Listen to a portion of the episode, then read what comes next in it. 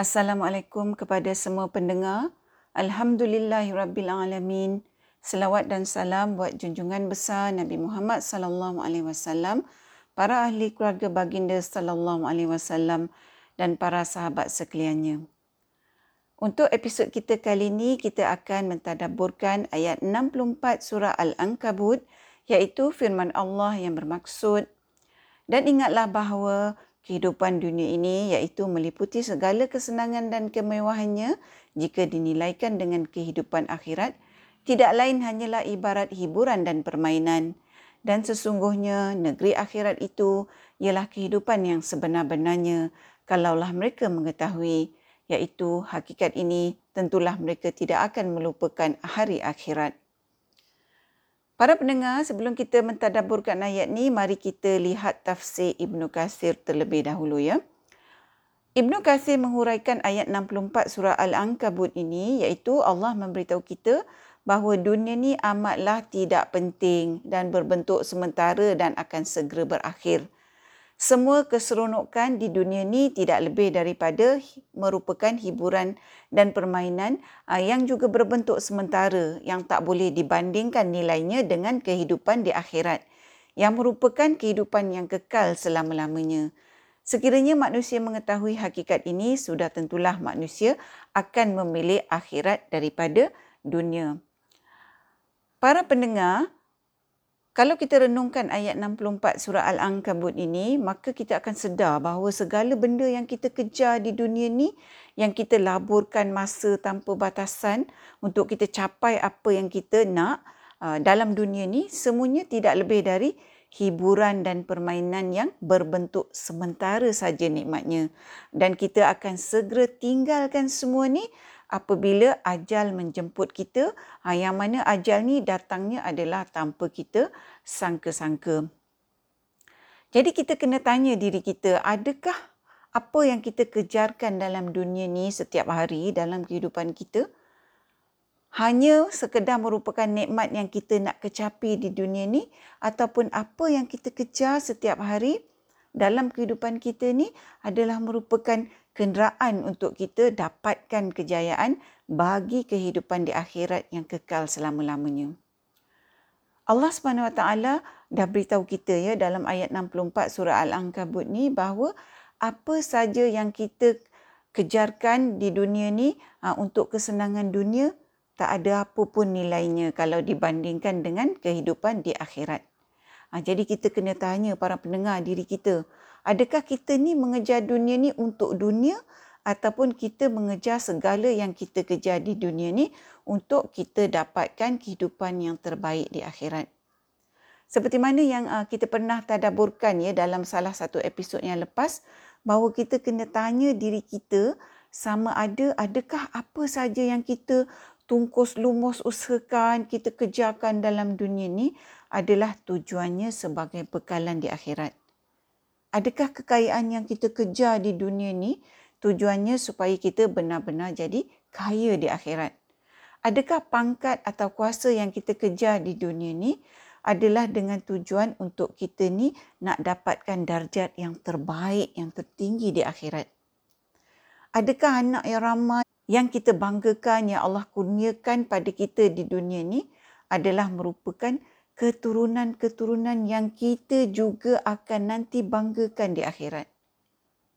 Adakah segala-galanya yang kita miliki yang Allah pinjamkan pada kita di dunia ni tak kiralah termasuklah rupa paras yang hebat, keturunan yang hebat, pekerjaan yang hebat atau status yang hebat, adakah semua ni merupakan kenderaan untuk kita mencapai kehidupan yang terbaik yang kekal abadi di akhirat?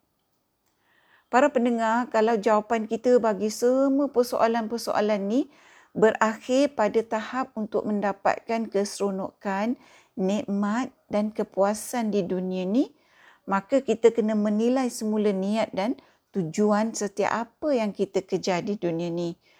Kenapa? Supaya kita ni tak tertipu dengan keseronokan dan permainan di dunia ni yang harga imbalannya nanti adalah kehidupan kita di akhirat yang kekal abadi. Para pendengar, saya tak mengatakan bahawa kita ni tak boleh mengejar segala benda yang kita kejar di dunia ni. Cuma kita kena sentiasa berada dalam keadaan sedar tentang hakikat hidup di dunia ni, tentang hakikat segala benda yang kita ada dan kita kejar di dunia ni adalah tak lebih melainkan satu permainan dan keseronokan yang bersifat amat sementara. Kalau kita ni merupakan orang-orang yang bijak, tentulah kita akan pilih keseronokan dan nikmat yang kekal berbanding dengan keseronokan dan nikmat yang bersifat sementara. Kalau kita bijak, tentulah kita akan kejar semua benda yang kita nak kejar di dunia ni dengan kita berusaha sekuat-kuatnya, dengan kita bertungkus lumus dengan tujuan menjadikan segala benda yang kita kejar dalam dunia ni sebagai kenderaan untuk kita mendapatkan nikmat dan keseronokan hidup yang kekal di akhirat. Maksudnya para pendengar kalau kita ni mengejar kekayaan, tujuannya mestilah untuk kita ni gunakan kekayaan tu sebagai kenderaan untuk kita ni sebenar-benarnya jadi kaya di akhirat. Iaitu dengan kita menggunakan kekayaan kita tu bagi menambahkan kebolehan kita uh, untuk buat amal soleh. Ha, contohnya seperti menambahkan sedekah dan dengan bertambahnya hasil perniagaan kita, kita dapat menambahkan lagi jumlah zakat yang kita keluarkan ha, bagi membantu orang-orang yang kurang berupaya. Yang mana para pendengar orang-orang ha, golongan kurang berupaya ini sebenarnya adalah merupakan ujian kepada orang-orang yang Allah berikan keupayaan yang lebih. Kalau kita buat macam ni, barulah maknanya kita ni tak tertipu dengan kekayaan di dunia malah kita dapat menguasai kekayaan di dunia ni untuk kita menjadikan diri kita sebagai orang-orang yang benar-benar berjaya di akhirat berbanding kekayaan di dunia ni yang menguasai kita. Jadi kitalah yang sepatutnya menguasai apa saja yang ada dalam dunia ni, bukan apa saja dalam dunia ni menguasai kita. Begitu jugalah para pendengar kalau kita ni diberikan status, pangkat, kuasa maka biarlah kesemua ni kita kuasai. Bukan kesemua ni menguasai kita. Ha, sampai kita terjebak dengan tipu daya permainan dunia yang menyebabkan kita menjadi orang-orang yang menyesal dan rugi di negeri akhirat. Yang merupakan rumah kita yang kekal selama-lamanya. Jadi maknanya berdasarkan ayat 64 surah Al-Ankabut ni kalau kita ni membiarkan dunia menguasai kita, bukan kita menguasai dunia untuk kita jadikan dunia ni kenderaan bagi negeri akhirat, maka kita termasuklah di kalangan orang-orang yang tak mengetahui hakikat bahawa keseronokan di negeri akhirat tu, nikmat di negeri akhirat tu adalah lebih baik dan lebih perlu dan lebih penting kita kejar daripada nikmat dan keseronokan di dunia ni yang bersifat sementara dan akan segera berakhir. Jadi para pendengar, mudah-mudahan kita ni tak tertipu dengan keseronokan dan permainan di dunia ni sehingga kita jadi hamba kepada semua benda yang kita kejar di dunia ni. Sedangkan Allah menyuruh kita mengejar kehidupan akhirat yang tak boleh dibandingkan kehebatannya dengan kehidupan dunia yang merupakan kehebatan hidup yang kekal abadi. Iaitu seperti yang dinyatakan dalam ayat 64 surah al-ankabut bahawa negeri akhirat sebagai kehidupan yang sebenar-benarnya. Hakikatnya kita ni para pendengar merupakan pendatang saja di bumi ni. Kita ni bukan berasal dari dunia ni. Kita semuanya berasal dari syurga. Kerana bapa kita Nabi Adam AS dan ibu kita Hawa adalah berasal dari syurga yang dalamnya terkandung nikmat-nikmat permainan dan keseronokan yang kekal abadi. Para pendengar, mungkin kita semua pernah dengar ya pepatah Melayu yang mengatakan hujan emas di negeri orang, hujan batu di negeri sendiri. Allah menjadikan bagi kita orang-orang yang beriman ni bahawa hujan emas di negeri kita iaitu dalam syurga, rumah kita, kampung halaman kita. Dan yang dalam dunia ni para pendengar tak lebih sebenarnya daripada hujan batu.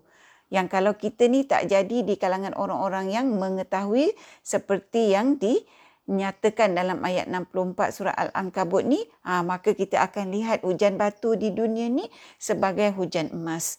Kerana syaitan tu ada para pendengar. Syaitan tu sentiasa berusaha nak menipu kita, nak menipu pandangan kita, nak menipu pendengaran kita dan syaitan ni sentiasa mengetuk hati kita supaya dia dapat menguasai hati kita sampai kita lupakan hakikat yang Allah nyatakan untuk kita dalam Al-Quran seperti yang dinyatakan dalam ayat 64 surah Al-Ankabut ni bahawa dunia ni bukanlah matlamat kita tetapi matlamat kita adalah untuk kembali kepada kampung halaman kita.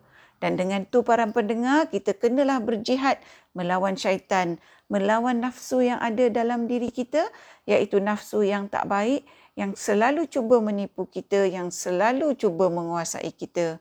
Ha, jadi sepatutnya lah kita ni sentiasa berusaha untuk menguasai nafsu, bukan nafsu menguasai kita. Mudah-mudahan para pendengar Allah membantu kita supaya kita dapat istiqamah sebagai orang-orang yang sentiasa berusaha untuk berjaya di dunia dan di akhirat. Para pendengar yang dihormati, setakat ini dahulu perkongsian kita buat kali ini. Moga kita bertemu di episod yang seterusnya insya-Allah. Assalamualaikum. Sekiranya anda merasakan bahawa perkongsian tadabbur bersama Dr. H ini memberikan manfaat kepada anda, saya ingin mengajak anda untuk menyertai saya bergabung usaha menyemarakkan amalan tadabbur Quran dengan memanjangkan perkongsian ini kepada orang lain. Serta jangan lupa untuk tekan butang follow untuk mengikuti episod-episod yang seterusnya. I